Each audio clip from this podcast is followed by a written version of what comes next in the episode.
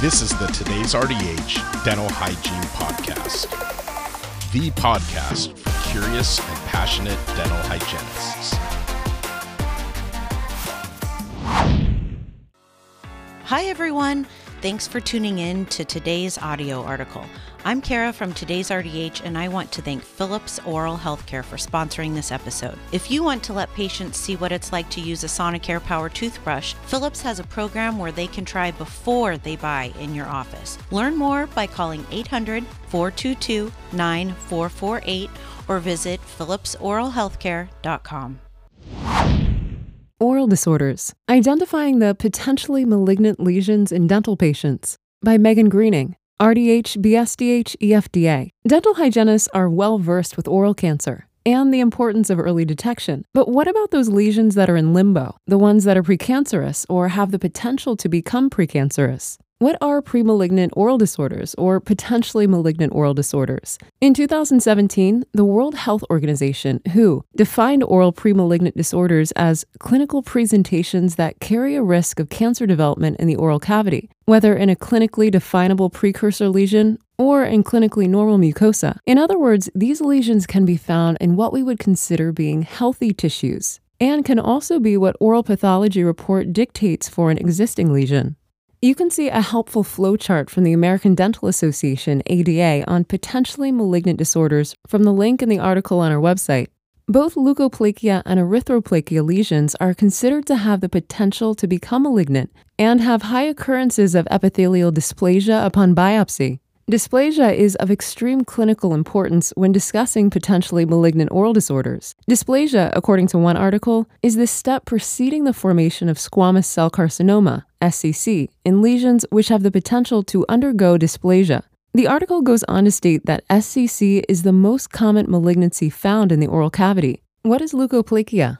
Several different definitions of oral leukoplakia have emerged over the years. In 1978, the World Health Organization, WHO, defined leukoplakia as a white patch or plaque that cannot be characterized clinically or pathologically as any other disease. In 1997, the WHO removed any other definable disease and replaced it with any other definable lesion. The most recent definition of oral leukoplakia from the WHO is from 2005, when the organization defined it as a white plaque of questionable risk, having excluded other known diseases or disorders that carry no increased risk for cancer.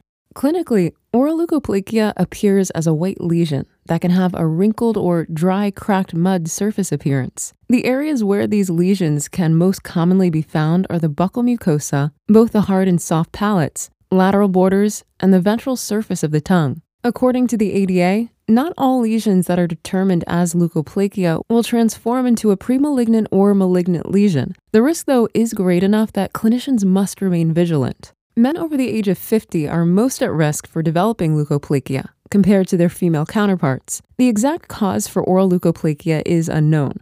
Some risk factors, though, have been linked to the condition, including sanguinaria, alcohol, tobacco, betel quid, and trauma.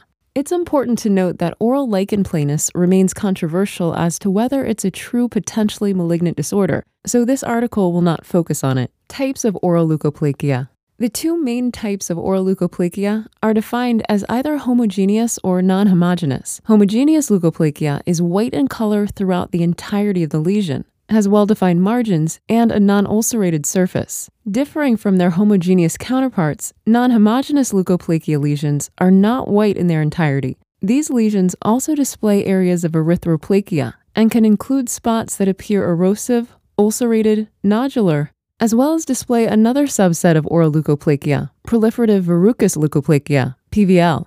PVL most commonly occurs in women over the age of 60. Clinically, these lesions appear as white patches with well defined borders, a rough surface that has edges or grooves on it, and grows in an outward direction. Due to their surface appearance and finger like projections, these lesions are sometimes described as being wart like. According to one source, PVL can exhibit both the classic verrucous nodular pattern, but may also include areas that are homogeneous, fissured, and erythroplakia areas within the same lesion. While all leukoplakia lesions are noteworthy, PVL lesions are of extreme importance because it's estimated that their potential for malignancy is between 70 and 100%. These lesions have a high recurrence rate, estimated at 85%, while all other oral leukoplakia have a low recurrence rate estimated at 5 to 10%. What is erythroplakia?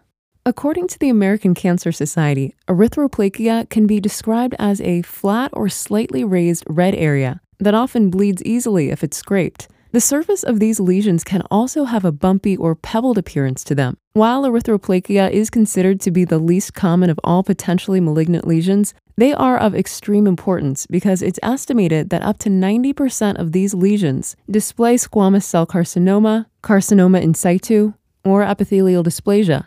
What can dental hygienists do? The Oral Cancer Foundation's position on when a lesion denotes a further evaluation is as follows any sore, discoloration, induration, prominent tissue, irritation, hoarseness, which does not resolve within a two week period on its own with or without treatment. According to the Foundation, any of these signs or symptoms lingering past the two week period should prompt further treatment and examination. This may also include a referral to another dental professional. The Foundation also maintains that the only way to have a definitive diagnosis of any lesion is via scalpel biopsy. If your office doesn't perform surgical biopsies, you may need to refer these patients to an oral surgeon, periodontist, or oral pathologist for further evaluation.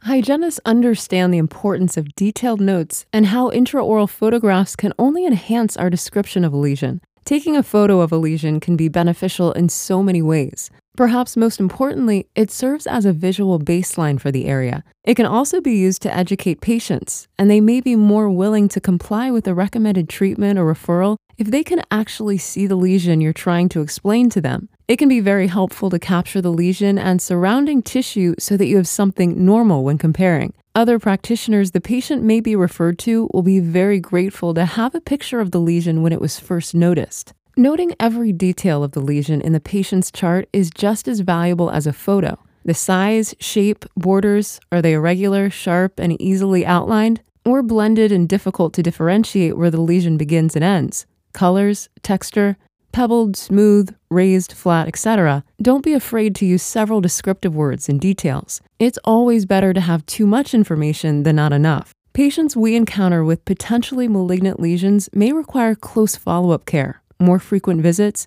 as well as surgical procedures, biopsy, Patients may not always be receptive to adding more visits to their already busy schedules, as well as bristle at the potential out of pocket costs they may encounter. To combat this, we can encourage them that while their lesion today is not cancerous, it has the potential to become malignant, and for that reason, we must remain vigilant.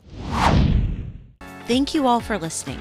I'd like to thank Philips Oral Healthcare again for sponsoring this episode. Their in office trial program is available to help you show patients the full benefits of a Sonicare Power toothbrush during their appointment. You'll get a handle, a supply of brush heads, disinfection instructions, and more. For more info, call 800 422 9448 or visit philipsoralhealthcare.com. Thank you for listening to the Today's RDH Dental Hygiene Podcast. Subscribe on Apple Podcasts, Google Podcasts, Spotify, Stitcher, or wherever you listen to your favorite podcasts.